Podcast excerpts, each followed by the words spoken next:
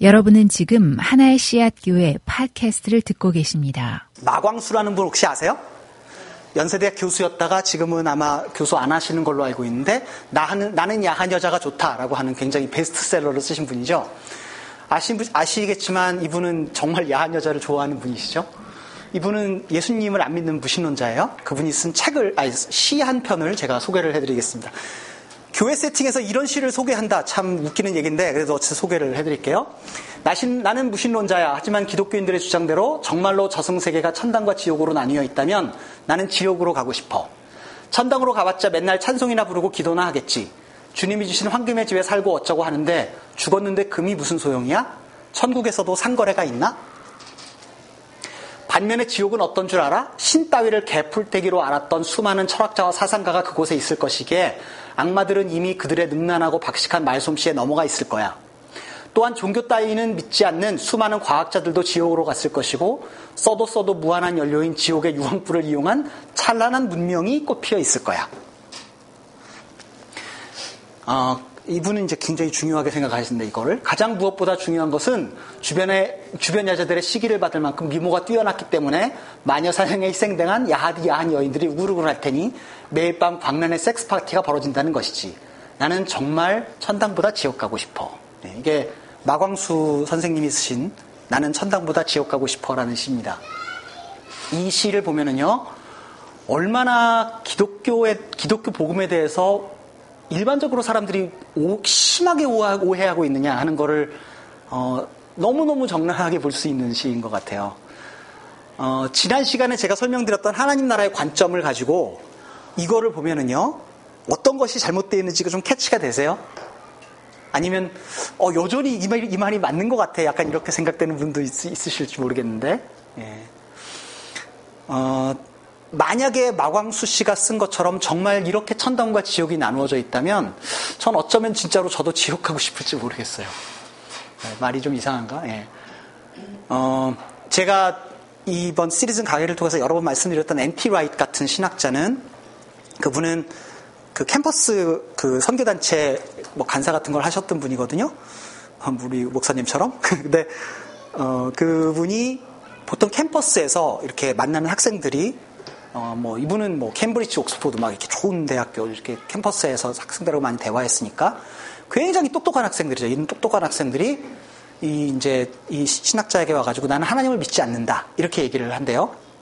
그러면, 이 N.T. Wright이 첫 번째로 반문하는 질문이 뭐냐면 그래서 네가 믿지 않는 하나님은 어떤 하나님인데? 라고 물어본대요. 그러면, 나는 어떤 하나님을 믿지 않느냐 하면 하늘에서 이렇게 근엄하게 앉아있고, 마음에 안 드는 사람 벌 주고, 그 다음에, 착한 일을 한 사람, 내 마음에 드는 사람 천당으로 보내고, 나쁜 애들 지옥에 다 쓸어내는 그런 하나님 난 믿지 않는다. 그렇게 얘기를 한대요. 그러면, 엔티레스는 이렇게 얘기한대요. 그 하나님은 나도 믿지 않는다고. 기독교 복음이 이야기하고 있는 하나님 나라를 심하게 오해하면, 지금 이거를 보면서 멘붕에 빠지는 거예요. 이게 맞는 것 같기도 하고, 헷갈리고, 이제 막 이러는 거죠. 근데, 이런 식의 천당 가고 지옥 가는 개념이 기독교 복음이 아닌 거죠. 예.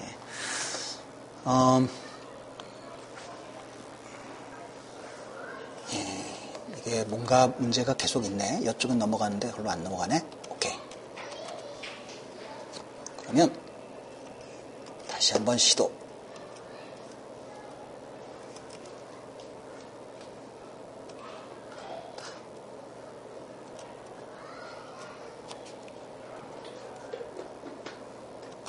오케이! 된다. 예. 지금 이제 우리가 지금 이 시간에 해야 할 거는 앞으로 한 10분, 15분 동안 해야 할 거는 내가 1세기에 예수님 당시에 유대인이라고 생각을 해보세요. 괜찮아. 걱정 마. 내가 1세기에 유대인이라고 생각을 해보세요. 바울 같은 사람이 어떤 분이었는지 여러분 아시죠? 바울은 바리새인이었어요. 아주 유대교 전통에 충실한 사람이었거든요. 근데 이 사람이 처음엔 그래서 예수라는 사람을 따르는 사람들을 죽이려고 돌아다니다가 나중에 이제 회심을 하게 되죠. 바울이 그 가말리엘이라고 하는 말하자면 지금으로 말하면 노벨상 받은 유명한 학자의 제자였죠. 이 바울이 생각하고 있었을 하나님 나라의 개념이 어떤 것일까를 한번 지금 생각을 해보는 거예요. 1세기 유대인들이 봤을 하나님 나라. 자, 제가 지난 시간에 잠깐 설명을 드렸지만 지금 이 시대와 올 시대가 있고 십자가와 부활, 재림, already not yet 이게 있다고 그랬죠. 자, 이런 상황 속에서 컨티뉴어티와 디스컨티뉴이티가 어디 있는지를 한번 생각을 해봅시다. 제가 잠깐 지난 시간에 설명을 드렸었어요. 우리가 살면서 우리가 이렇게 생각해요. 이건 이제 어떤 시대를 볼 때의 그림이고, 만약에 개인적으로 보면은요, 우리가 이렇게 살다가 이때 딱 죽는 거예요. 그래가지고 천당에 간다고 생각하는 거죠. 여기 이 세상이고. 그러죠? 근데 지금 예를 들면 우리가 이 시점에 예수님을 믿었다고 합시다. 그래도 우리는 어떻게 생각하냐면, 여긴 계속 이 땅으로 살다가 천당으로 가는 죽는 순간, 그 순간에 천당으로 딱 간다고 생각을 한단 말이에요. 그러니까 이게 기독교 복음이라고 생각을 하는 거예요. 그러면 우리는 예수님을 믿고 나서 죽기 전까지 굉장히 그 뻘쭘한 기간들을 보내게 되는 거죠. 그게 지금 사실은 이것도 마찬가지예요. 우리가 십자가와 부활로 새로운 하나님의 나라가 이 땅에 열렸고 예수님의 재림으로 올 시대가 완성된다고 하는데, 만약에 지금의 이 땅에 사는 세상은 그냥 어쨌든 없어질 세상으로 대충 살아도 되는 거라면 지금 이 기간은 굉장히 뻘쭘한 기간이에요. 그럼 뭐하고 우리가 살아야 되냐는 거죠. 그러면 우리가 전통적으로 흔히 생각하고 있었던 개념이라면 이때 굉장히 아주 커다란 디스럽티브한 디스컨티뉴이티가 있는 거죠. 굉장히 불연속성이 있는 거죠. 이때는 이 땅에 살다가 여기 확 죽는 거니까. 근데 이제 제가 아규하는 건 뭐냐면요, 어쩌면 이 시점이 더 디스럽티브한 디스컨티뉴이티가 있다는 거예요. 예, 제가 그거를 조금 다른 차트를 가지고 좀 더 설명을 드리겠습니다. 지금 녹음으로 이걸 듣는 분이 얼마나 많은지 모르겠지만 그런 분들은 안 됐어요. 제가 이렇게 쓴 거 보니까. 예. 창세기 12장 1절에 보면은요, 아브라함에게 하나님이 오셔서 처음으로 아브라함에게 이제 말씀을 하시는 장면이 나와요. 그러니까 아브라함을 믿음의 조상이다 이렇게 얘기하는 건 여러분 다 아시죠? 주님께서 아브라함에게 말씀하셨는데, 뭐 내가 살고 있는 땅 본토 친척 아비집을 떠나, 옛날 성경에 그렇게 번역돼 있죠. 그래서 내가 보여주는 땅으로 가라. 내가 너를 큰 민족이 되게 하고 너에게 복을 주어서 이렇게 하겠다 한 다음에, 너를 블레싱하는 사람에게는 내가 블레싱을 베풀고 너를 저주하는 사람에게는 내가 저주를 낼 것이다 하고, 이제 이게 굉장히 중요한데, 땅에 사는 모든 민족이 너로 말미암아 복을 얻을 것이다. 땅에 사는 모든 민족이 너를 위해 복을 얻을 것이다. 신학자들 중에 어떤 분들은 성경 전체에서 가장 디스럽티브한, 가장 획기적인 사건이 일어난 때가 이때다 이렇게 얘기를 해요. 그러니까 말하자면 인류가 이렇게 진행되고 있는데 드디어 하나님께서 아브라함이라는 사람을 통해서 구원을 하시기로 작정하시고 시작을 하시는 포인트인 거예요. 그래서 아브라함에 주셨던 약속은, 그래서 네 자손들이 잘 먹고 잘 살게 해주겠다가 아니고 땅에 사는 모든 민족이 너로 말미암아 복을 얻게 될 것이다 라는 것이었어요. 그런데 과연 아브라함의 후손이라고 얘기하고 있었던 이스라엘 백성들이 이 일들을 잘 했느냐, 딱 그랬던 것 같아 보이진 않죠. 예. 자, 요거를 잘 기억하시고요. 하나님께서 아브라함을 선택하셔서 온 민족에게 세상 전 세상에 복을 베풀기를 원하셨다라는 거예요. 자, 이스라엘 역사, 구약 같은 걸 보면서 사람들이 이렇게 얘기를 해요. 왜 우리가 이스라엘 무협지를 봐야 되느냐, 뭐 이렇게 항변을 하시는 분들이 있어요. 보면 무협지 같잖아요. 어떤 때는 막 이렇게 한번 바다 갈라지고 뭐 이렇게 한번 전쟁에서 이기고. 이스라엘 역사가 이렇게 생겼어요. 보통 이제 BC 2000년경에 이제 아브라함이 있었다고 생각을 하고요. 그래서 이 시대 이제 족장 시대가 지나고 한 BC 1500년 요때 이제 쯤 해가지고 출애굽이 이루어졌다고 생각을 하죠. 그래서 이때와 이때 사이에는 한 500년, 600년 이런 정도의 이제 갭이 있는 거죠. 예. 요렇게 해서 이제 출애굽이 이루어지고요. 출애굽이 이루어지고 나선 사사 시대, 지금 매일 성경으로 큐티하시는 분은 사사기 보고 계시죠? 사사 시대고, 사울, 다윗 여기가 이제 통일 왕국 시대고요. 다윗의 아들. 솔로몬 이후에 나누어지죠. 북왕국 이스라엘과 남왕국 유다로. 그래서 나눠진 다음에 쫄딱 망해요. 그래서 유다가 BC 586년에 함락돼가지고 모든 사람들이 바빌론, 뭐 아시리아 이런 데 끌려가죠. 그래서 포로로 가다가 포로로 귀환을 해요. 그게 이제 에스라, 느헤미야 이런 데서 나타난 거고, 포로 귀환 시대가 끝나고 중간 시대가 있어요. 요거는 이제 하박국으로부터 시작해서 예수님이 태어나실 때까지 요 기간이 한 400년 정도 되는 요 그 중간 기가 있고요. 예수님께서 BC 4년에 태어나셨다 사람들이 보통 그렇게 이야기를 하는데, 그러고서 이제 초대교회 시대가 이제 시작이 되는 거죠. 자, 요게 이제 대충 이스라엘의 역사인데요. 여기서 이제 제 생각에 굉장히 그 주목해서 봐야 할 거는요, 요거예요. 아브라함과의 언약을 체결하신 거예요. 그래서? 그 그래프에서요. 예. 주기 계속 그 같은 그 연대를 갖다 같은 길이로 인해. 아니에요, 반드시 그렇진 않아요. 근데 Y축 이게 높아서 나는데 그거에 무슨 다른 의미가 있어요? 그게 뭐 그렇게 생각할 수 있어요. 뭐 이렇게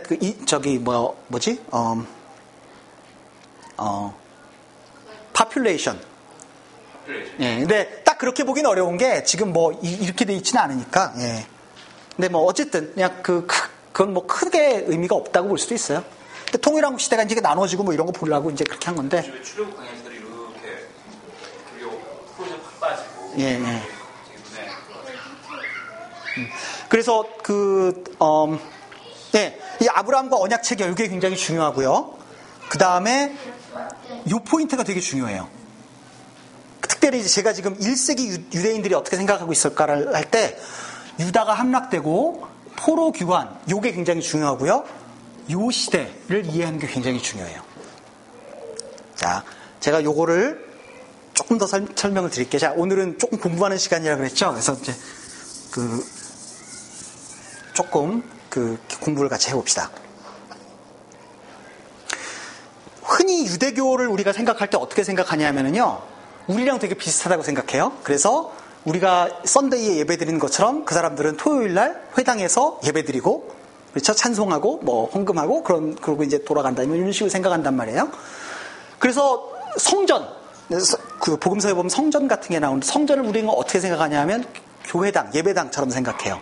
그래서 썬데이마다 와서 드리는 예배 드리는 곳. 근데 사실은 그렇진 않아요. 굉장히 다른 개념이에요.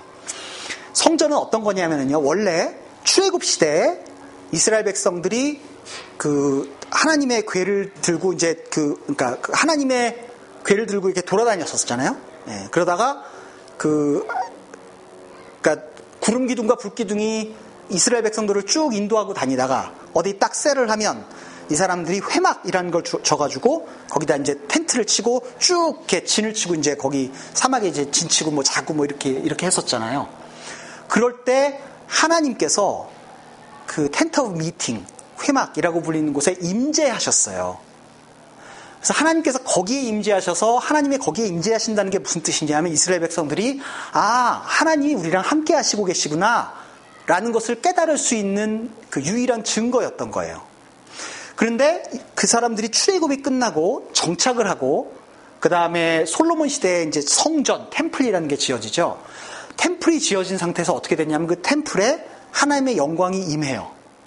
그래서 그 솔로몬 성전이 지어진 그 구약 성경 본문을 보면 어떻게 나와 있냐면 성전이 지어지고 성전 봉헌식을 하니까 아주 영광스럽게 그 템플, 성전에 하나님의 영광이 가득 찼다 뭐 이런 얘기를 해요. 그 사람들이 뭐 하나님을 찬양하고 이런 얘기가 나오거든요.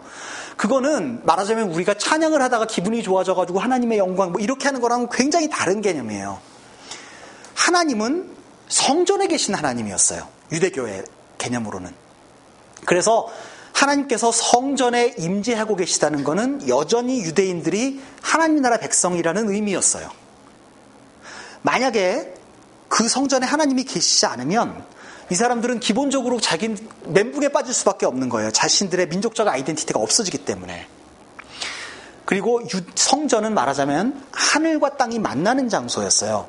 헤븐이라고 불리는, 말하자면 컨트롤 타워 비슷한 거죠. 이 땅을 돌리는데 컨트롤 타워가 헤븐이고, 그때 우리가 살아가는 곳이 땅, earth인데 헤븐하고 earth가 만나는 곳, 이것을 성전이라고 봤어요. 그러니까 그야말로 우리가 살고 있는 이 세상을 가지고 성전으로 들어가고, 하나님께서는 이렇게 오셔가지고 그 안에서 이 땅과 이렇게 만나는 접점인 거죠. 그런데 성전이 없으면, 유대교에서 성전이 없으면 어떻게 되느냐? 유대교 자체가 존립이 불가능한 거예요. 자, 그렇게 좀 한번 생각을 해보시면 좋고요. 그런데 문제는 뭐냐면 제가 좀 전에 보여드렸던 그래프에서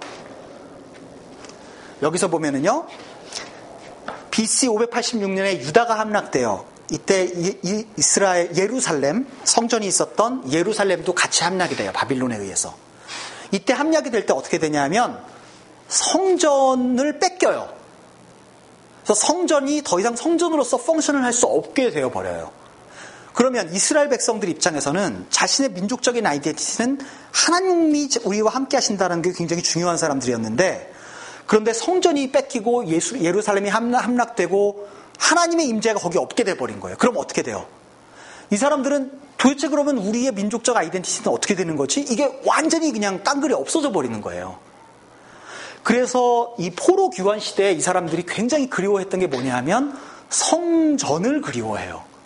템플을 그리워해요. 왜냐하면 그게 단순히 고향을 그리워하는 것이 아니고 하나님의 임재가 거기에 언젠간 있었고 거기에 하나님의 영광스러운 임재가 있다는 것이 우리가 누구인지를 드러내는 굉장히 중요한 마크였는데 그게 다 없어져 버린 거예요.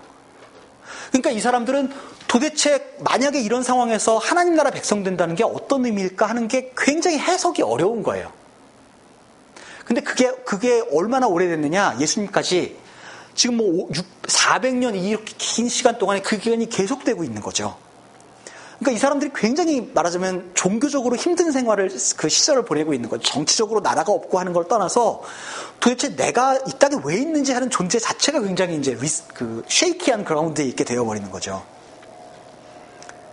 그게 이제 그 성전인데요.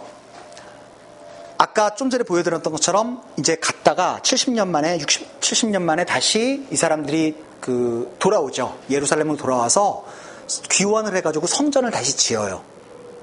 그런데 문제는요, 그 성전을 다시 지은 다음에는 그 성전에 하나님의 영광이 그전과 같이 임했다라는 언급이 없어요. 자, 피지컬리 이 사람들이 성전을 지었어요. 그러니까 이 사람들이 말하자면 범죄해서 이 사람들이 잘못해가지고 하나님께서 이 사람들을 흩으셨어요. 그래서 성전이 망가졌어요. 다시 와서 성전을 다시 지었어요. 그런데 성전을 다시 지은 후에도 하나님의 임재가 거기 임하지 않았어요. 그러면 이 사람들이 어떻게 해야 돼요?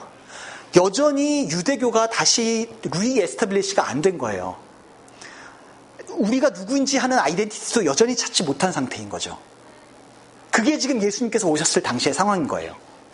하나님의 영광에 아직 임재가 돌아오지 않았고, 그랬기 때문에 적어도 이 사람들 입장에서는 아직도 포로 귀환이 끝나지 않은 거죠. 우리가 피지컬리 예루살렘에 살고 있다 하더라도, 피지컬리 심지어는 성전이 있다 하더라도 여전히 우리는 엑사일, 여전히 우리는 포로 상태로 살고 있다. 이렇게 그 멘탈리 이미지를 가지고 있는 거죠. 그러니까 이 사람들은 그러니까 도대체 내가 지금 그러면 어떻게 살아야 하지 하는 것에 대해서 굉장히 여러 가지 방법으로 이거를 피규어아웃 하려고 많이 노력을 했겠죠. 예, 그게 예수님 당시에 벌어지고 있었던 어떤 신학적 디베이트들이었고요. 그래서 이 사람들이 가지고 있었던 여러 가지 생각들을 좀 몇 가지 카테고라이즈해서 정리를 하면 이렇게 생각하고 있었어요. 주의 날, the day of the Lord가 되면 언젠가 그날이 온다. the day of the Lord가 되면 그러면 하나님께서 마침내 성전에 다시 임하셔서 성전을 회복하신다. 그리고 시편에 같은 데 그런 거 나오죠. 시온의 영광 뭐 이런 얘기 나오잖아요. 다시 그 모든 민족이 시온을 향해서 오는 그런 시대가 된다. 그리고 그때는 하나님의 통치가 회복되는 거다. 이렇게 봤어요. 의로운 자들의 부활이 이루어진다. 이렇게 생각을 했어요. 그래서 The Day of the Lord, 주의 날이 딱 되면, 그때가 되면 그게 딱 되는 순간에 하나님의 통치가 임하고 의로운 사람들이 죽음에서 확 부활할 거다. 이렇게 봤어요. 그리고 그렇기 때문에 이 사람들은 어떻게 됐냐면, 제가 이제 이걸 올 시대라고 하고 the age to come 이라는 표현을 썼잖아요. 이 시대가 온다고 본 거예요. 우리가 흔히 하나님의 judgment, 하나님의 심판 이렇게 생각하면 어떻게 생각하면 약간 두려워하잖아요. 뭔가 우리가 잘못한 거 혼날 것 같고. 그런데 이스라엘 백성들 입장에서는요, 하나님의 심판이 임한다는 건 굉장히 good news였어요. 왜 그랬냐면 하나님의 의로운 심판이 임하면 이 땅의 모든 어그러진 것들, 우리가 여전히 타민족에 의해서 피지배 민족이 되어야 하고, 우리가 여전히 여러 가지 어려움을 겪어야 하고, 이런 문제들이 마침내 하나님의 의로운 통치에 의해서 해결된다는 걸 의미하는 것이었거든요. 그러니까 내가 이제 예를 들면 노점상을 하고 있는데 깡패와 가지고 계속 돈을 뜯어가는 거예요. 그런데 공평한 통치자가 와가지고 마침내 저지먼트가 이루어진다라는 건 뭐를 의미하는 거냐면 이 깡패들이 없어지는 걸 의미하는 거죠. 그러니까 그 하나님의 저지먼트라는 거는 그런 의미에서 good news였어요. 좋은 뉴스였어요. 사람들이 익스펙트하고 있었다는 거죠. 그게 주의 날이라는 것이 그래서 그것과 연결돼서 사람들이 생각했던 게 메시아죠. 메시아가 오면 그때 주의 날이 이루어지고 의로운 자들의 부활이 이루어지고 하나님의 통치가 회복되고 성전이 회복되고 그때부터 the age to come이 시작되고 이제는 다른 세상이 열린다. 이렇게 봤던 거예요. 이 사람들이. 신약성경의 복음서에서 보면 사두개인과 바리새인들이 부활이 있고 없고를 가지고 싸웠다는 얘기들이 나와요. 이제 그런 걸 이제 기억하시는 분은 아마 아실 테지만 그거는 일반적으로 그냥 이론적으로 생각해서 과연 부활이 가능할 건가라는 의미라기보다는 과연 주의 날이 됐을 때 이 부활이 있느냐 없느냐를 가지고 싸웠던 거예요. 그러니까 아주 스페시픽하게 이 사람들은 이런 복잡한 어떤 자기들이 처한 상황 속에서 신학적인 디베이트를 하고 있었던 거죠. 예. 사실은 주의 날이라는 개념은 구약 성경에 많이 나와요. 특별히 그 포로기 시대 이후에 쓰여진 그 선지서들에 보면 주의 날이라는 개념이 굉장히 많이 나와요. The Day of the Lord. 그때 이제 구약 시대에 보면 어떻게 봤냐면은요, 언젠가 주의 날이 온다. 저기 언젠가 온다. The Day가 있다. 이렇게 봤어요. 그런데 우리가 실제로 이렇게 와가지고 그 The Day에 딱 와 보니까 그 The Day가 already not yet으로 이렇게 떨어져 있는 거죠. 말하자면 멀리서 보면 산 두 봉우리가 하나인 것처럼 보였는데 가까이서 와서 보니까 산이 두 봉우리인 거예요. 그게 이제 지금 우리가 벌어지는 상황이라는 거죠. 자, 이스라엘 얘기를 다시 한번 봅시다. 하나님께서는 이스라엘을 선택하셨어요. 왜 그러냐? 아까 그 아브라함 얘기에서 뭐라고 나왔냐면 모든 민족에게 복을 주기 위해서 이스라엘을 선택하셨어요. 그렇죠? 그리고 이스라엘에게 주어진 프라이머리 태스크, 이스라엘이 해야 되는 가장 기본적인 얘기는 일은 뭐였냐면 온 세상에 하나님이 어떤 분이신지를 드러내는 것이었어요. 구약에 율법 같은 것들이 많이 나왔죠. 그거는 기본적으로는 뭐냐면은요, 너희들이 이것을 지킴으로 말미암아서 내가 어떤 하나님인지를 온 세상에 드러내라라는 하나님의 명령이었던 거예요. 이스라엘은 온 세상에 하나님이 어떤 분이신지를 드러내기 위한 책임이 주어진 거죠. 그런데 이스라엘은 그 책임을 신실하게 수행하는데 실패한 거죠. 그래서 제가 지금 설명드리는 거는 N.T. Wright이라는 신학자가 이제 설명한 부분이 굉장히 많기 때문에 제가 그분을 자꾸 인용을 하는데 그분은 이런 식의 표현을 썼어요. The solution이 problem의 일부가 되어버렸다. 이제 이렇게 표현을 한 거죠. 말하자면 진흙탕에 자동차가 빠졌어요. 그래서 견인차가 들어간 거예요. 근데 견인차도 같이 빠져버린 거죠. 그러니까 아담과 이브의 범죄, 그 다음에 온 인류가 타락한 이런 세상 속에서 이스라엘을 선택하셔서 온 세상을 하나님이 누구신지를 온 세상에 드러내고 온 세상을 구원하도록 하나님께서 하기를 원하셨는데 이스라엘이 그 역할을 못 해버린 거예요. 그러니까 온 세상을 향한 그 하나님의 구원 계획이 말하자면 이거 어떻게 되는 거지? 이렇게 돼버리는 거죠. 그게 지금 이 이스라엘에 관한 스토리입니다. 그런데 하나님은 정말 신실하신 하나님이세요. 그래서 심지어는 이스라엘의 실패에도 불구하고 그 약속을 지키고야 마세요. 그게 이제 사실은 구약의 스토리와 또 예수님까지 이제 진행되는 그 스토리거든요. 그래서 인간의 반역으로 깨어진 관계를 하나님께서 회복하신다. 이제 이게 하나님의 신실하심에 대한 개념인데요. 결국은 하나님께서 예수님을 통해서 하신 것은 뭐냐면 아브라함에게 주어주신 그 약속을 기필코 예수님을 통해서 이루고야 마신 거예요. 그러니까 그게 기본적으로는 제일 중요하죠. 예수께서 하신 일들이 그럼 뭐냐라는 거 한번 정리를 해보죠. 아담의 저주를 뒤엎으셨어요. 그렇죠? 모든 민족에게 구원이 베풀어지게 하셨어요. 하나님께 순종하셨고요. 악에 대한 심판이 이루어졌고요. 부활, 승리 이런 것들이 이루어졌고요. 구약의 약속이 성취됐어요. 신실하신 하나님. 이게 디카이순의 띠오. 이거는 이공계이신 분들은 이런 거 좀 잘 알아요. 이거 델타, 그죠? 이거 카파, 뭐 알파 이런 거 대충 배웠잖아요. 그래서 읽을 수 있어요. D, I, K, A, I, O. 이건 시그마니까 S죠. 그다음에 이거 U고, 이건 뉴니까 N이죠. 그다음에 이건 에타니까 E예요. 그래서 디카요스네 떼오. 그러니까 이건 떼오스의 그죠? 저기 소유격이죠. 그래서 하나님의 righteousness. 예. 하나님의 righteousness라고 이제 번역을 하는데, 그거를 하나님의 신실하심이라고 번역을 할 수도 있고, 뭐. 그러니까 보통은 하나님의 righteousness, 하나님의 공의로우심이라는 걸 표현할 때 우리가 어떻게 생각을 하냐면, 하나님께서는 엄청 공의로운 분이야. 하나님께서는 옳으신 분이야. 그러니까 하나님의 옳으심을 만족하기 위해서 예수님께서 막 그 처절한 고통을 당하셔서 돌아가셨어야 했어. 그래서 그것이 해결됐어. 이제 이렇게 보죠. 그게 그런 메이크센스한 부분들이 있어요. 그런데 사실은 디카요스네 테오라는 요 그 하나님의 righteousness라는 거는 이렇게 보시면 돼요. 구약에서 righteousness라는 걸 표현할 때요, 그 의로움이라는 걸 표현할 때는 뭐냐 하면은요,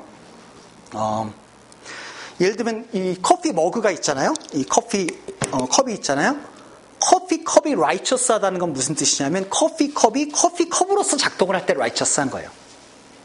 의자가 righteous하다는 거는 예쁘다 라는 게 아니고, 의자가 내가 앉기에 편하고 뭐 적절한 크기이고, 하여튼 내가 앉는데 적절한 펑션을 제공하는 것이 righteous한 거예요. 자, 하나님이 righteous하다는 건 뭐냐면요, 하나님이 하나님으로서 말하자면 펑션을 하시는 거죠. 그게 하나님의 righteousness예요. 그러니까 그 하나님의 righteousness라는 건 결국은 그 아브라함을 통해서 시작하신 그 하나님의 구원 계획, 하나님께서 선하게 시작하신 계획, 온 인류를 구원하시겠다는 하나님의 약속, 그것이 기필코 이루어지고야 만다. 기필코 이루어진다. 그것이 디카요스네 테오라는 거예요. 하나님의 그 righteousness라는 거예요. 아담의 저주를 뒤엎으셨어요. 자, 왜 그랬냐?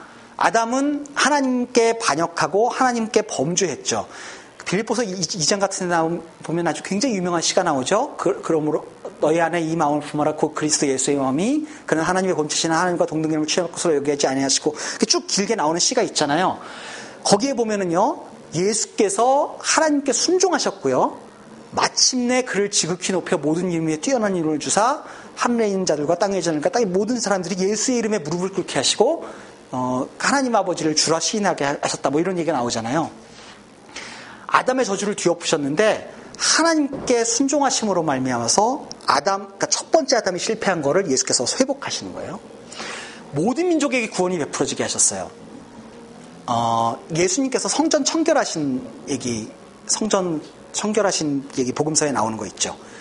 성전에 가보니까, 청전이니까 템플이죠. 아까 좀 전에 설명드렸던 템플에 가보니까 사람들이 뭐 돈 바꾸는 사람들, 뭐 이런 사람들이 성전 뜰에서 장사를 하고 있었어요. 그래서 예수님께서 노끈으로 채찍을 만들어가지고 그걸 다 뒤엎으시면서 그 사람을 내쫓으시면서 뭐라 그러냐면, 모든 민족이 내 아버지께 기도하는 집이 되어야 하는데 너희들은 강도의 소굴로, 강도의 구렬로 만들었다. 예수님께서 그러면서 그걸 다 뒤집어 엎으시죠. 그때 일어났던 사건이 뭐냐면 이런 거예요. 성전은 이렇게 생겼어요. 성전이 이렇게 크게 있고요, 이렇게 성전이 있었고요, 이게 이제 성소가 있고요, 요 안에 지성소가 있었어요. 성전 뜰이 있고요, 그 다음에 요 밖에 이렇게 있었는데, 여기가 뭐냐면 이방인들이 들어갈 수 있는 곳이었어요.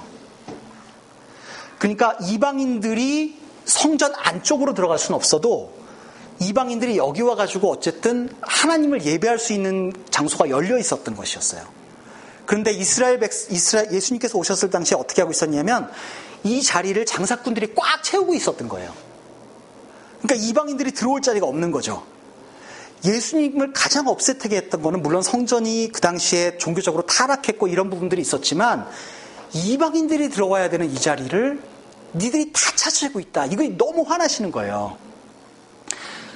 그러니까 예수님께서 그래서 그 복음서를 통해서 계속 보여주시는 게, 결국은 모든 민족에게 구원이 다 이루어졌다라는 걸 아주 반복해서 말씀하시거든요.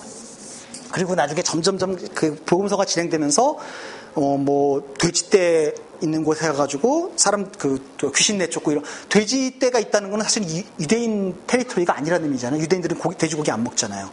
그러니까 그런 데 가가지고 귀신을 내쫓으시면서 심지어는 이방인도 하나님 나라의 일부가 됐다라는 걸 이렇게 막 선언하고 계시는 거거든요. 그러니까 그 모든 민족의 구원이 베풀어지게 하는 그런 새로운 시대가 열렸다. 이제 그게 예수님께서 하셨던 거예요. 그리고 이제 제가 첫 시간, 두 번째 시간에 말씀드렸지만 악에 대한 심판이 이루어졌죠. 그래서 마치 스폰지처럼 모든 악을 예수님께서 빨아들이시고 그 안에서 예수님께서 돌아가시면서 악을 하나님께서 소멸시키신 거죠. 부활하셨다. 이게 굉장히 중요해요. 제가 아까 그 이스라엘 백성들이 생각하고 있었던 개념으로는 The Day of the Lord, 주의 날이 되면 의로운 자들이 부활이 있을 것이다. 이렇게 봤다고 그랬잖아요. 그런데 부활이 나타난 거예요. 이상한데? 예수님과 The Day of the Lord가 되면 의로운 자들의 부활이 이루어져야 되는데 실제로 와서 보니까 예수님 혼자만 부활했는데 우리가 이제 그렇게 생각할 수 있잖아요. 왜 그러냐? Already but than this로 찢어져 있기 때문에 그래요. 그래서 우리가 부활장이라고 불리는, 제가 오늘 조금 어렵게 한다 그랬죠. 그래서 좀 어려워도 알아듣는 척을 해주세요. 부활장이라고 부르는 고린도서 15장 같은 데 보면 어떻게 나오냐면 예수께서 죽음의 권세를 깨뜨리고 일어나셔서 잠자는 자들의 첫 열매가 되셨다라는 표현을 해요. 그건 뭐냐? 잠자는 자들의 첫 열매, 이게 이제 나타나는 시대가 됐다는 거예요. 그러니까 사실은 초대교회 공동체에서 초대교회 사람들이 얘기했던 가장 커다란 메시지가 뭐였냐면 Jesus is risen이에요. 예수께서 부활하셨다. 그게 이 사람들이 했던 프라임 메시지였어요. 그건 뭘 의미하느냐? The age to come이 왔다는 뜻이에요. 언젠가 와야 될 그 세상이 이제는 이 땅에 임했다는 뜻인 거죠. 그래서 구약의 약속이 예수님을 통해서 성취된 거예요. 이게 좀 그림이 그려지시죠? 그래서 또 N.T. Wright 나왔죠? N.T. Wright이 이런 표현을 했어요. Through Jesus, what should happen at the end of the history has happened in the middle of the history.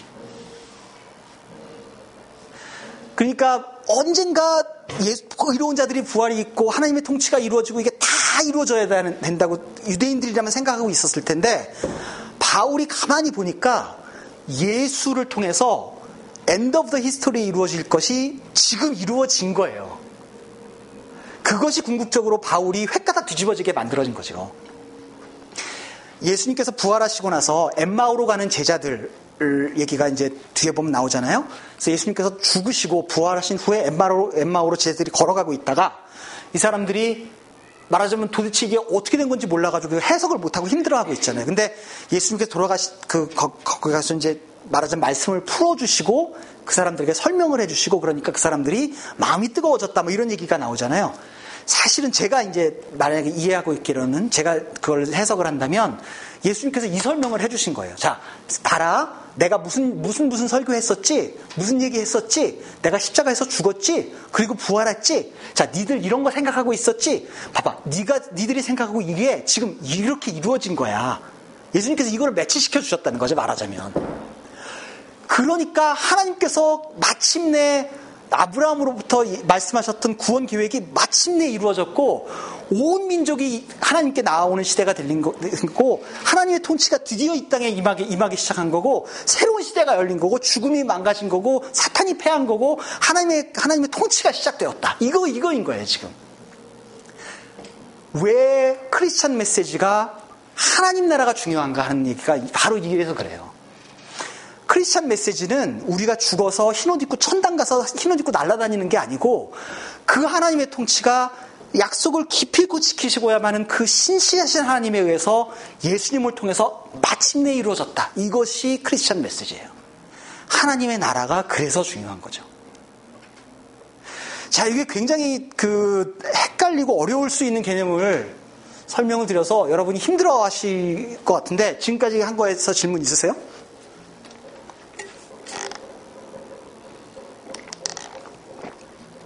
없으면 일단 가고 끝나고 나서라도 질문하셔도 됩니다. 그 당시 로마의 상황을 한번 봅시다. 그 당시 로마의 상황은 이렇게 돼 있었어요. 제가 이제 아까 그 그래프에선 쓰지 않았지만 하스모니안 다이너스티라 그래가지고요. 마카비 혁명 이런 거 혹시 들어본 적 있으세요? 교회 오래 다니신 분들은 들어본 적이 있을 수도 있는데 오늘은 어렵다 그랬죠. 네, 어쨌든 이제 400년 동안에 말하자면 암흑기가 있다 그랬잖아요. 그래서 400년 동안 선지자도 없었고 예수님께서 오시기 전까지 아무것도 없었다 그랬잖아요. 근데 그때도 히스토리는 진행이 됐겠죠. 예, 근데 그때 어떤 히스토리들이 이루어졌느냐 하면은요, 그러니까 아주 중요한 포인트를 보면 이런 다이내스티가 사실은 있었어요.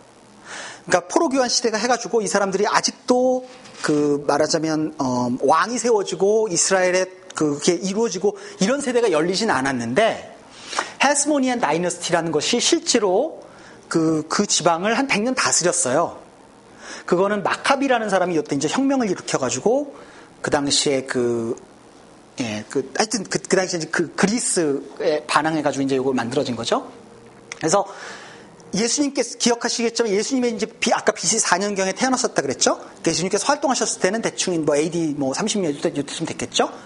그러니까 불과 예수님께서 막 활동하시기 한 100년쯤 전만 하더라도 이스라엘 땅에 어떤 이스라엘 백성들에 의한 왕조가 있었던 거예요. 그런데 문제는 이 사람은 구약에서 그렇게 얘기하고 있었던 그 다윗의 혈통은 아니었어요. 그러니까 이제 딱 맞아떨어지진 않지만 어쨌든 뭔가 이런 건 있었던 거죠. 자, 그런데 제가 아까 설명드렸던 것처럼 그러니까 지금 이런 것들이 있다가 지금 없어진 상태였어요. 그러니까 그런지 한 100년이 지난 거죠. 예수님께서 활동하실 때. 그리고 아까 설명했던 것처럼 성전에 임하지 않은 하나님의 영광에 대한 갈망이 있었겠죠. 그러니까 도대체 하나님께서 계시면 우리가 하나님 나라 백성이면 우리가 지금 왜 이러고 있어야 되지? 우리가 지금 왜 로마의 통치를 왜 다른 나라의 통치를 받아야 되지? 언제 하나님은 다시 우리를 통치하기 시작할 거지? 그때까지 우리는 뭐 하고 있어야 되지? 이 사람들이 이제 설명이 굉장히 어려운 거예요. 그러니까 성전에 하나님의 통치가 좀 임했으면 좋겠다. 이 간절한 갈망이 있었던 거죠. 그래서 예수님 당시에만도 최소한 6명 이상의 메시아, 자칭 메시아들이 있었다고 그래요. 예수님 전후하면 아마 뭐 수십 명 됐겠죠. 그러니까 예수님만 유일하게 내가 메시아야 이렇게 등장했던 건 아니고 굉장히 막 저녁에 혹시 얘가 메시아가 아닐까? 혹시 내가 메시아가 아닐까? 뭐 이런 사람들이 많이 있었던 거예요. 그러니까 이런 사람들이 메시아 해가지고 이제 막 그 부글부글 끓고 있었던 거죠. 그러니까 당시 로마의 상황을 보면 이런 이스라엘 역사 속에서 이렇게 쭉 진행되면서 아까 제가 설명드렸던 그 이스라엘 백성들이 생각하고 있었던 세계관이 있었다 그랬잖아요. The Day of the Lord에 대한 갈망. 그 세계관이 있었고 그 다음에 이런 역사적 배경 요것과 해가지고 마침내 그 하나님의 나라, 하나님의 통치, 메시아 이런 것에 대한 갈망이 막 부글부글 끓고 있었던 거예요. 그때 갈라디아에서 보면 때가 참에 하나님께서 빵 하고 예수님을 이렇게 내신 거죠. 그러니까 그게 굉장히 이렇게 말하자면 이렇게 무르익었을 때 그걸 하셨다는 거죠.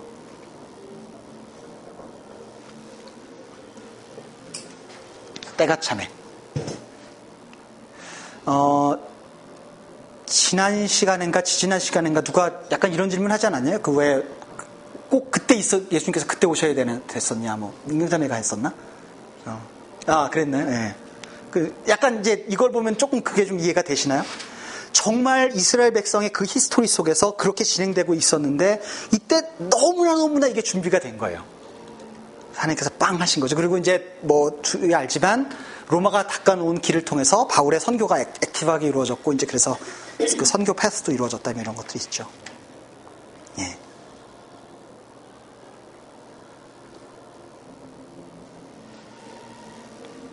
그래서 그 하나님 나라가 도대체 우리랑 무슨 상관이 있지? 이렇게 생각을 해보세요. 만약에 우리가 개인적으로 예수를 믿고 죽어서 천당 가는 게 크리스찬이다. 그러면 우리는 이 땅에서 어떻게 사느냐 하는 게 별로 상관이 없어요. 사실은 그것 때문에 기독교가 많이 욕을 먹죠. 그러니까 옛날에 그거 한국 영화 중에 전도연 나온 영화인데 하나님이 나 용서했다고 밀양 예. 밀양 같은 거 보면서 열받아 했잖아요. 아니 왜 너는 하나님이 나 용서했다고 왜 그러고 막 사람들이 열받아 했잖아요. 도대체 그게 왜 그런 왜곡이 발생하냐는 거죠. 하나님 나라가 우리에게 그려주고 있는 그 그림은 뭐냐면요 영혼 구원을 포함한 온 피조세계의 회복이에요. 하나님의 통치가 이 땅에 완전히 임하면 우리가 지금 겪고 있는 많은 것들이 없을 거예요. 병, 아픔, 인간과의 갈등, 결핍 이런 것들이 없어지는 거죠. 쓰나미, 지진, 이런 게 없는 거죠. 왜냐하면 그거는 왜 생겼냐면 인간이 피조세계 전체를 관장하고 있는 인간이 하나님께 반역했기 때문에 피조세계 전체가 깨졌기 때문에 생긴 거라는 거죠. 물론 영혼구원은 중요해요. 그래서 제가 이 시리즈를 하면서 처음에 2시간에 영혼구원, 그러니까 우리 개인적으로 예수를 믿는다는 게 어떤 것인지를 2시간 동안 설명을 드렸던 게 그게 굉장히 중요하기 때문에 그래요. 그러나 우리가 믿고 있는 크리스찬이티는 그것을 포함해서 온 피조세계가 회복되는 걸 의미하는 거예요. 내가 살고 있는 내 삶의 모든 영역 속에서 하나님의 통치가 그곳에 임하는 걸 의미하는 거죠. 그래서 직업, 정치, 경제, 문화, 학문 활동 이 모든 것들이 정말 중요해요. 요한계시록에 보면 어떤 얘기가 나오냐면 모든 왕들이 그 왕들의 영광을 가지고 그 나라에 들어간다 이런 표현이 나와요. 모든 왕들이 그 왕들의 영광을 가지고 그 나라에 들어간다. 물론 사람들이 개인적으로 가지고 있는 모든 영광을 하나님께 다 돌린다 이렇게 표현을 이렇게 해석을 할 수도 있지만 그걸 이렇게 해석을 하는 게 더 정확한 표현이라고 보는데 그 사람들이 이루어 놓은 어떤 성취, 그 사람들이 그 가지고 있었던 문화 이런 것들을 새롭게 임한 하나님의 통치가 임한 그 하나님 나라에 같이 가지고 들어가는 거예요. 저는 제가 열심히 만들어서 개발한 프로덕트가 하나님의 통치가 임한 그곳에 쓰인다고 생각해요. 저는 하나님의 통치가 임했다고 해서 예를 들면 서치 엔진이 없어질 거라고 생각하지 않아요. 왜냐하면 우리는 신이 아니기 때문에. 근데 그러니까 우리가 해야 하는 거는 우리가 열심히 노력해서 땀 흘려서 일해서 만든 그 프로덕트가 하나님 나라의 가치가 있는 거예요. 하나님 나라에서 그게 굉장히 중요한 거예요. 내가 지금 매일 가서 직장에 가서 도대체 이게 무슨 의미가 있지 싶은 그것이 하나님 나라의 중요한 거예요. 그러니까 신학교에서 보면 바울이 어떻게 얘기하냐면 모든 일을 죽게 하듯 하라 이렇게 표현을 하잖아요. 우리가 얼마 전에 봤던 그 출애굽기 같은 거 보면 뒷부분에 굉장히 길게 그 제사 의식 같은 것들이 얘기가 나오잖아요. 그럴 때 보면 그 많은 재능을 가진 사람들이 자신의 재능들을 가지고 막 하나님 그 예배하는데 이렇게 쓰여지는 그런 그림 나오잖아요. 그게 뭐냐면은요, 모든 사람들이 자신의 재능을 가지고 하나님 나라에 컨트리뷰트하고 있는 거예요. 그러니까 우리가 이 땅에서 하나님의 나라가 이 땅에 임해서 여기서 하나님의 통치가 만약에 영원히 이루어지는 것이라면 그러면 지금 우리가 이 땅에서 하고 있는 것이 굉장히 중요하고 그것이 영원히 통치하는 그 하나님 나라의 굉장히 중요한 포션이 될 거라는 거죠. 어떻게 될 수 있을지는 저도 잘 몰라요. 성경이 이걸 다 기술하고 있지는 않아요. 하지만 지금 우리가 하는 게 굉장히 중요하다는 거예요. 그래서 열심히 공부해야 되고 직장 가서 열심히 일해야 되고 열심히 자녀 교육해야 되고 친구들과 굉장히 중요한 거예요. 이게 다. 그리고 피조 세계의 보호와 관리가 굉장히 중요합니다. 자연 보호, 글로벌 워밍 이런 거 걱정하고 이거 크리스찬들이 당연히 해야 되는 일인 거예요. 왜냐하면 하나님께서 우리에게 주신 그 창세기에서 주신 그 궁극적인 그 명령이 뭐냐면 모든 피조 세계를 니들이 다스려라라는 거거든요. 하나님께서 우리에게 주신 그 소중한 명령이 우리에게 있기 때문에 우리는 이 땅이 불타서 없어질 게 아니고요. 이 땅에 하나님의 통치가 임할 것이기 때문에 이 땅을 정말 잘 관리하는 게 되게 중요한 거예요. 우리가 만나는 어떤 사람들, 우리가 접하는 심지어는 강아지나 고양이나 우리 개, 짐승들, 그다음에 하다못해 지나갈 때 보이는 벌레 한 마리, 꽃 하나까지도 굉장히 소중한 거예요. 그러니까 우리는 그거를 다스리고 관리할 책임자라는 거죠. 하나님 나라이기 때문에 또 중요한 건 뭐냐면요, 우리의 신앙은 private truth, private faith, 개인적인 신앙, 개인적인 진리가 아니고 public truth라는 거예요. 흔히 우리가 살고 있는 이 세상 속에서 보통 이렇게 사람들이 얘기해요. 너의 신앙은 너의 개인적인 거야. 그러니까 네 개인적인 영역에 가지고 있고 그걸 퍼블릭 도메인에 가지고 오지 마 이렇게 얘기를 해요. 그래서 직장에서 크리스찬 얘기하는 거, 하나님 얘기하는 거 굉장히 타부잖아요. 그렇죠? 그렇게 얘기하면 안 되잖아요. 물론 직장에서 말도 안 되는 방식으로 예수 천당 불신 지옥 뭐 이렇게 떼들고 그러라는 얘기가 아니고 그러면 안 돼요. 그거는 무례하니까. 그렇지만 도대체 퍼블릭 도메인에서 우리가 살고 있는 퍼블릭 세상 속에서 하나님의 통치가 임한다는 것이 어떤 것인지를 우리가 이야기해야 되는 책임이 우리에게 있는 거예요. 그러니까 우리는 정치 활동에 참여할 필요도 있는 거고, 그리고 우리가 누구에게 투표하느냐 굉장히 중요한 거예요. 제가 지난 시간에 잠깐 언급을 드렸는데, 그렇기 때문에 누가 크리스찬 이유란 장로님이라는 이유만으로 그 사람에게 투표하면 안 돼요. 실제로 그 사람들의 정책을 보면서 이 사람들의 정책이 이 하나님 나라의 관점을 어떻게 담고 있는지를 봐야 되는 거죠. 누가 가난한 자들에 대해서 어떠한 컴패션을 가지고 있는지, 누가 이 세상, 그 물질이 모든 것이라고 이야기하고 있는 이 세상의 가치를 반박하는 정책을 가지고 있는지, 누가 평화를 이야기하고 있는지, 누가 사랑을 이야기하는지, 이런 것들을 우리가 감안해서 정책을 평가하고 그 사람들에게 투표를 해야 되는 거죠. 물론 정치인이 거짓말로 그렇잖아요. 뭐 재벌개혁 하겠다고 했다가 뭐 정권 잡으니까 안 하고 이런 사람들이 있으니까 이제 거짓말하는 거 우리가 스크리닝 물론 해야 되지만, 그래서 우리는 정치적 활동도 중요하고 경제적 활동도 중요한 거예요. 우리는 예수 믿고 천당 가고, 그러니까 너 예수 믿어 안 믿어? 믿어? 오케이, 됐어. 그럼 넌. 그러고 그냥 예수 천당 불신 지옥만 외치는 사람들이 아니라는 거죠. 그렇지만 여기서 중요한 거는요, 흔히 어떤 사람들이 얘기하는 것처럼 우리가 정치적인 힘을 키워서 정치적인 힘으로 세상을 바꾸려고 하는 그런 것과는 굉장히 다른 거예요. 그거는 이제 제가 그 승리주의라는 표현으로 45분에 큰일 나려고 했는데, 승리주의라는 표현으로 제가 얘기를 할 수 있는데, 이렇게 생각을 해봅시다. 마더 테레사가요, 필라델피아의 어떤 지방에 방문을 했다고 그래요. 근데 마더 테레사가 거기를 방문했을 때 그 마을에서 타운홀 미팅이 있었어요.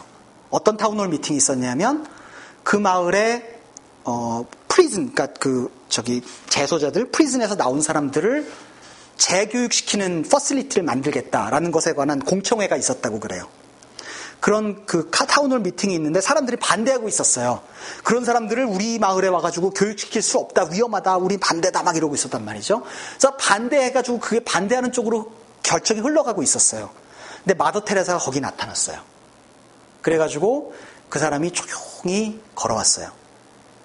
그래서 거기 그 반대하는 사람들 앞에 가서 그 사람이 무릎을 이렇게 꿇고, In the name of Jesus, please stop. In the name of Jesus, please stop.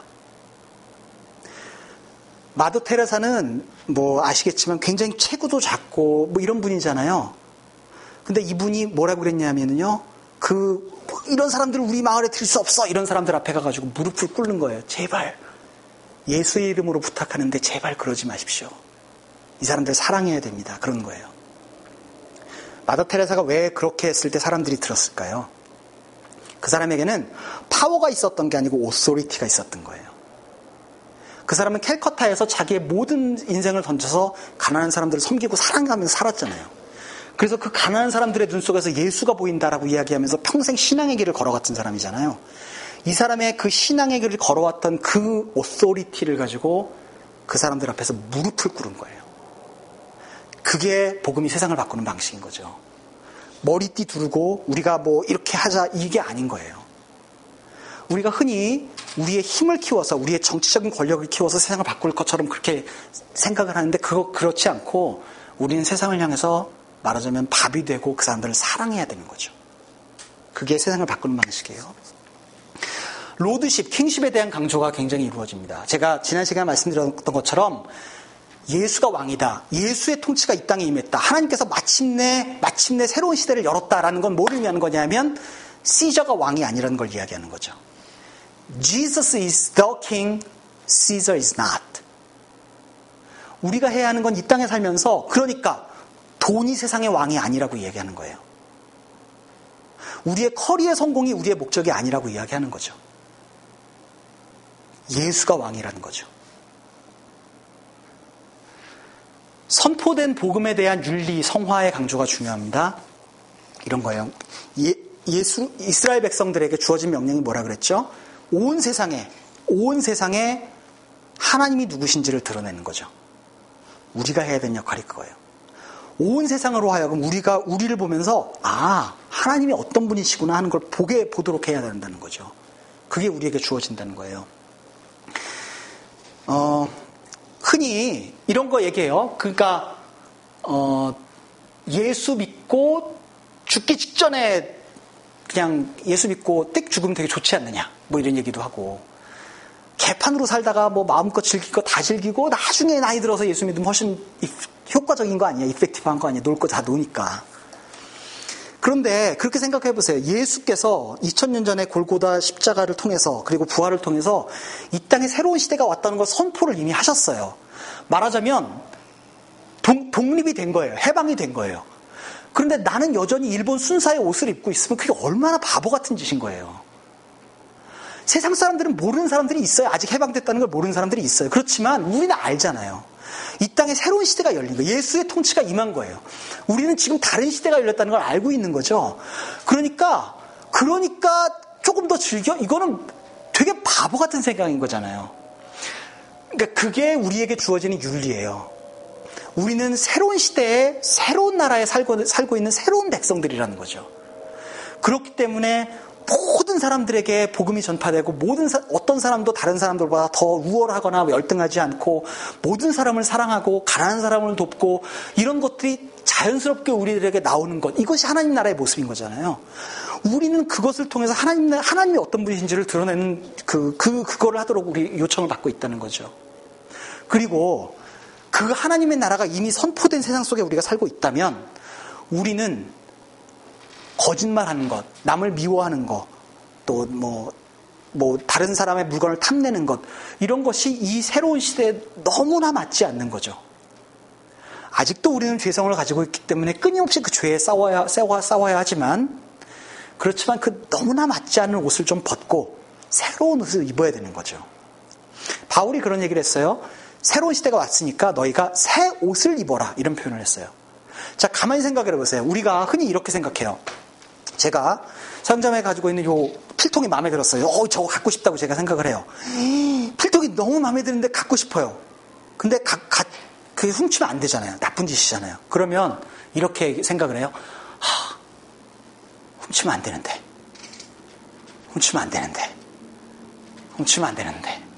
이렇게 한단 말이에요. 그러면 여기서 뭐가 문제냐면요, 나는 훔치지 않겠다는 충분한 모티베이션이 나한테 없는데 이거를 훔치지 않는 컨트롤을 내가 의지적으로 하는 거잖아요. 그죠? 그러면 사람들이 어떻게 생각하냐면 뭔가 충분히 내가 genuine하지 않다, 충분히 내가 진실성이 없는 상태에서 이걸 한다고 생각해. 말하자면 가식적으로 행동을 한다고 생각해요. 나는 이거를 훔치고 싶은 마음이 사실은 있는데 말하자면 컨트롤해서 훔치지 않는 거잖아요. 그러니까 그거는 가식적인 것이라고 생각을 해요. 그렇죠? 근데 그렇지 않아요. 나는 아직도 옛 시대의 모습들을 가지고 있고 이제는 새로운 시대에 들어와서 살고 있는 거예요. 그러니까 지금은 새로운 시대의 새로운 국민으로서 살아가는 연습을 해야 하는 거죠. 그래서 바울은 그래서 네가 네 몸뚱아리를 완전히 바꿔버려라라고 얘기하지 않고 새 옷을 입으라고 이야기하고 있어요. 반복해서 그걸 하면서 새롭게 행동하는 모습들이 내 자신의 자연스러운 모습이 되도록 바꿔나가는 거죠. 그래서 흔히 우리가 내가 정말 간절히 원해야 그거를 하는 게 정말 진실되다 이렇게 생각을 하죠. 근데 사실 그건 크리스찬적인 관점이라기보다는 로맨티시즘이에요. 낭만주의적인 생각이에요. 네 자신에게 충실한 게 굉장히 중요하다고 보는 거예요. 근데 그렇지 않아요. 크리스찬의 관점은 네 자신에게 충실한 게 중요한 게 아니고 선포된 복음, 새로운 시대가 열렸다는 그 뉴스, 그것을 받아들이는 것이 중요한 거예요. 예, 그런 차원에서 우리의 윤리와 성화를 생각할 수 있습니다. 이게 보니까 제가 지난 5주 동안 해서 슬라이드가 총 101장이더라고요. 이게 101번째 슬라이드예요. 맨 마지막 슬라이드. 이게 그래서 하나님 나라가 그리고 있는 이 그림입니다. 우리는 아는 거예요. 이 시대가 온 거를.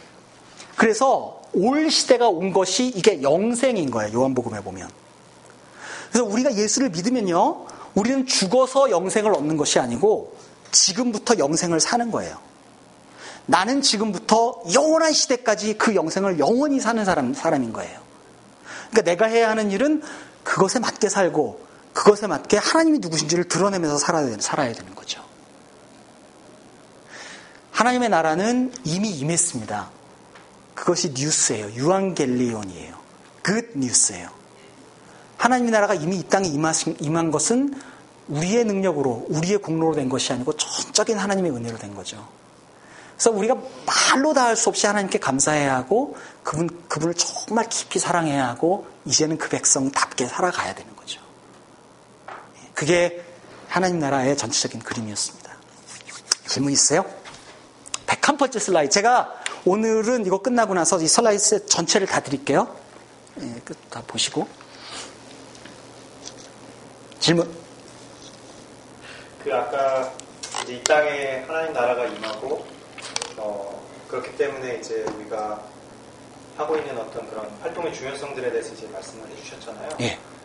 그리고 우리가 하고 있는 지금 하고 있는 일이 하나님 나라에 매우 중요하다 이렇게 얘기를 하셨는데 이제 실제로 이제 그런 어떤 일상에서의 그런 것들을 하다 보면 살아가다 보면 내가 하는 일이 어떤 선한 프로덕트를 뭐 만들어내는 뭐 이렇게 단순한 어떤 그런 하나님 나라 백성의 어떤 모습도 있겠지만 사실은 실제로 경험하는 건 그거보다 훨씬 이제 좀 복잡한 경우들이 많이 있잖아요. 그러니까 나는 좋은 프로덕트를 만들었다고 생각하지만 그 과정들이 아까 말씀하셨던 뭐 거짓말하면 안 돼, 남의 거 훔치면 안 돼 이런 하나님 나라의 가치하고는 좀 이렇게 상충되는 어떤 그런 가치 충돌들을 이렇게 많이 경험하는데 그럼에도 불구하고 내가 지금 하고 있는 일이 하나님 나라에 매우 중요하다.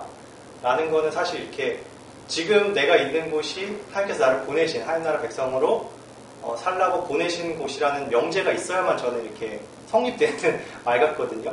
그리고 어떤 사람들은 사실은 그 구조나 이런 일상의 자리에서 굉장히 열심히 살아가면서도 불구하지만 이렇게 오히려 상하는 사람들이 저는 이렇게 존재한다고 생각하거든요. 근데 이럴 때는 그러면은 어떤 또 다른 옮김이나 이동을 좀 이렇게 기대하고 준비해야 되는 건지 아니면 그래도 여전히 그 자리에서 이것들이 그럼에도 불구하고 이제 여기 하나님 나라가 임하고 내가 하는 어떤 일들의 의도성을 가지고 이렇게 그런 믿음을 이렇게 지키면서 살아내야 되는 건지 그런 거에 대해서 좀 어떻게 이렇게 좀 생각하십니까? 예, 되게 좋은 질문이네요. 제가 그거는 한 5분 내에 대답할 수 있는 질문은 아닌 것 같아요. 거의 1시간 해야 될 것 같긴 한데 근데 숏 앤서는 어쨌든 우리가 하는 일은 굉장히 중요하고요. 그리고 이렇게 봅시다. 하나님의 나라는 우리가 만드는 건 아니에요. 그러니까 우리가 열심히 노력해서 하나님 나라를 만드는 것이 아니고 우리는 work for the kingdom이에요. 그러니까 사실은 이제 구약에 아까 제가 출애굽기 얘기를 했지만 출애굽기에서 어떤 장인들은 요만큼 만들고 어떤 장인들은 요만큼 만들고 이렇게 하도록 주어졌단 말이에요. 근데 이 사람들은 이거를 만들면서 이게 전체로 어떻게 쓰여질지 하는 그림이 없어요. 그렇지만 그 안에 들어가서 그냥 그걸 하고 있는 거죠. 근데 좀 전에 지훈 형제가 얘기했던 것처럼 그 사람이 그렇게 그거를 충실하게 할 수 있는 근거는 지금 내가 이걸 하고 있는 것이 어쨌든 somehow 이스라엘 백성이 이 전체 그림 속에서 굉장히 어떤 의미가 있다고 이제 믿는, 말하자면 내가 하나님께서 여기 보내셨다는 그것이 믿음이 있기 때문에 그런 거잖아요. 예. 어떤 경우에는 하나님께서 우리를 어떤 스페시픽한 상황으로 보내시고 그 상황에서 어떤 스페시픽한 걸 하게도 하시지만 어떤 경우에는 내가 하고 있는 어떤 일을 통해서 그냥 그것을 만들어 가시기도 하는 것 같아요. 어떻게 표현하면 좋을까? 이렇게 생각해 봅시다, 그러면. 어쨌든 간에 제가 보기에는 굉장히 중요한 것 가운데 하나는 여전히 하나님께서 역사의 주인이시다라는 걸 인정하는 게 굉장히 중요하다고 생각해요. 지금 우리가 살면서 특별히 아주 범죄에 해당하는 일을 하지 않는다면, 뭐 조폭을 한다든가, 뭐 성매매를 한다든가, 뭐 이런 뭐 아주 범죄에 해당한 일을 하지 않는다면, 그렇다면 어쨌든 간에 지금 현재 우리가 살아가고 있는 이 세상 자체가 어그러져 있기 때문에 내가 하고 있는 일들이 어떤 왜곡이 발생할 수밖에 없거든요. 그리고 내가 하는 일 자체가 늘 순수한 것도 아니고, 그러니까 그것을 어느 정도는 감당해야 할 필요가 있을 수도 있어요. 그렇지만 그거를 무엇이 어그러져 있는지를 끊임없이 찾아가면서 고민하는 작업은 굉장히 중요하죠. 그렇지만 어쨌든 이 어그러진 환경 속에서 이렇게 일하는 거를 somehow 하나님께서 전체를 다 통틀어서 만들어 가실 것이다라는 믿음을 갖는 거 되게 중요하다고 생각해요. 어떤 하나님이 일하심에 제가 계속 그 믿음을 가지고 있고, 다 이해할 수 없지만 그 자리를 지키는 것, 그것에 동의하지만 실제로 내가 경험하는 건 내 안의 어떤 망가짐이라면 어떤 그 개인의, 그러니까 꼭 제 얘기가 아니더라도 그런 믿음은 있지만 사실은 계속 이렇게 사람이 상하거나 망가지는, 그래서 이제 그 믿음을 붙잡는 것이 점점 이렇게 더 중요한데, 그러면 이제 그 개인을 향한 어떤 그 하나님의 그 하나님 나라를 드러내시는 방식, 또 하나님 나라 백성을 이렇게 부르시고 또 이렇게 사용하시는 그런 방식으로 이해를 해야 될 거예요. 아니면은 이렇게 뭔가 이렇게 그 자리를 떠나서 그 상함에서 일단 좀 이렇게 풀려날 수 있는 무언가를 좀 찾아야 되는 걸까요? 그러니까 저는 예를 들면 제가 아주 사랑하는 사람이 직장을 다니고 있는데 직장에서 심각하게 힘들어하고 있다. 그러면 저는 옮기라고 얘기를 해요. 그러니까 그게 무조건 버티고 잘하는 게 장땡은 분명히 아니라고 생각해요.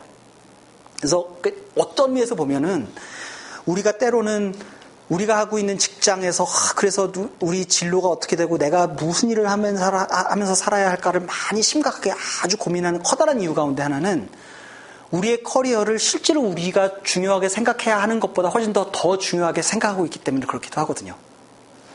사실은 하나님 입장에서 보면 제가 엔지니어를 하나, 아니면 뭐가 있을까? 엔지니어 말고는 다른 직장을 가져본 적, 비스를 하거나 아티스트를, 제가 아티스트라는 건 꿈에서 생각해보기 어렵죠. 어쨌든 제가 아티스트를 하거나 엔지니어를 하거나 비스를 하거나 그렇게 중요하지 않을 수 있어요. 근데 그게 나한테 되게 중요하게 생각하잖아요. 근데 기본적으로는 그래서 어쨌든 간에 뭔가 내 삶을 내가 막 최대한 옵티마이즈 하고 싶어 하는 그런 마음이 있는 거죠. 예. 그래서 이제 그런 차원에서 보면 너무 힘들면 그거를 악착같이 일을 악물고 버틸 필요는 없다고 생각하고, 그게 전체적인 그림 속에서 하나님께서 하고 계신 거라면 내가 물론 아티스트를 하면 안 되겠지만 딴 걸 할 수도 있는 거죠.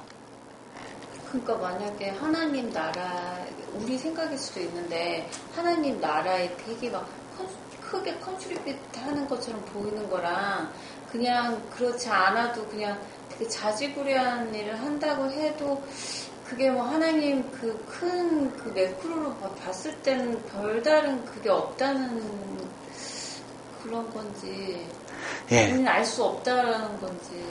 알 수 없기도 하고요. 네. 별로 그게 제가요, 저는 신학교 원서를 3번 썼다가 안 냈거든요. 잠깐만요, 3번이나? 네. 안 내셨다고요? 네, 어플라이를 안 했어요. 정말 신학교를 한때는 너무 가고 싶어 했었고, 그래서 막 그 동네 신학교 가서 막 그 저기 청강하고 막 이러면서 이제 하여튼, 근데 제가 이제 한참 신학교 갈까 말까를 많이 고민하고 있을 때, 제가 저를 참 잘 아시는 어떤 분이 저한테 그랬어요. 네 수준으로 목회를 할 수 있는 사람은 굉장히 많다. 근데 네 수준으로 엔지니어 할 수 있는 사람이 얼마나 되는 것 같느냐.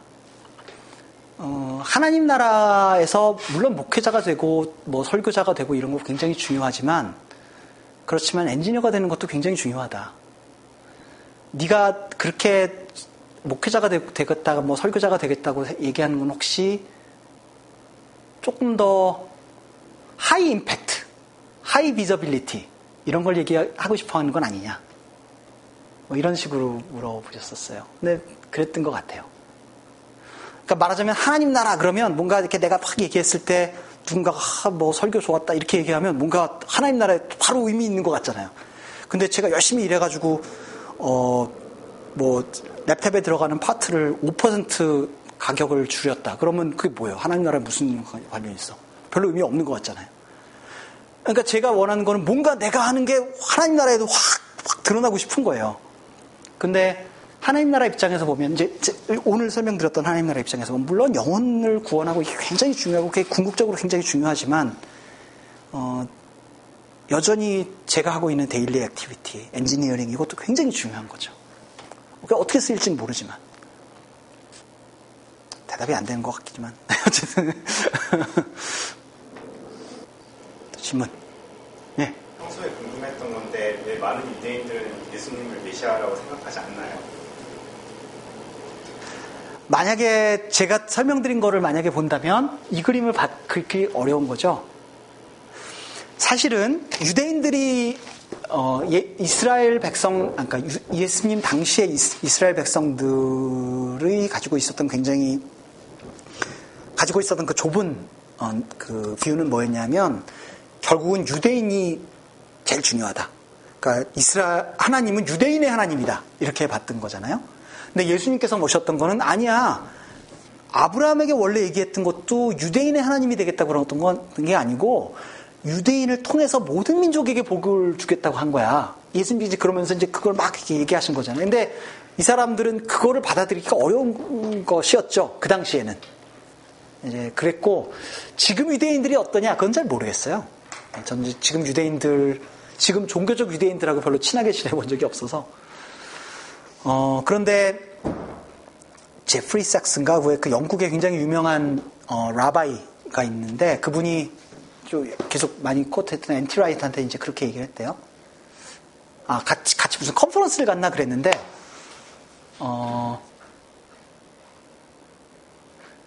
어떤 사람이 그 제프리 삭슨가 그 사람, 그 유대인 라바이에게 물어봤대요. 그래서 지금, 네가 생각하기에, 지금 크리스찬들이 해야 하는 중요한 일은 뭐라고 생각하느냐? 아마 이렇게 물어봤다고 그랬던 것 같아요. 그랬더니 그 사람이 그렇게 얘기했대요. 너희들은 우리 유대인들에게 주어졌던 굉장히 중요한 해야 할 일들을, 그래서 우리가 하지 못했던 일들을 너희는 했다. 그래서 그걸 해라. 그거는 이제 모든 민족에게 하나님의 통치가 임했다는 걸 얘기했다는 거죠.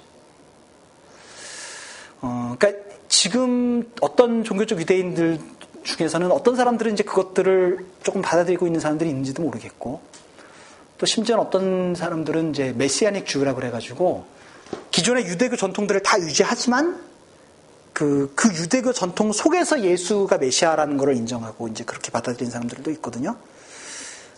그러니까 지금 유대인들을 어떤 전체로 하나로 캐테고라이즈 해가지고 설명하기도 조금 어려운 부분들이 있는 것 같긴 해요. 네.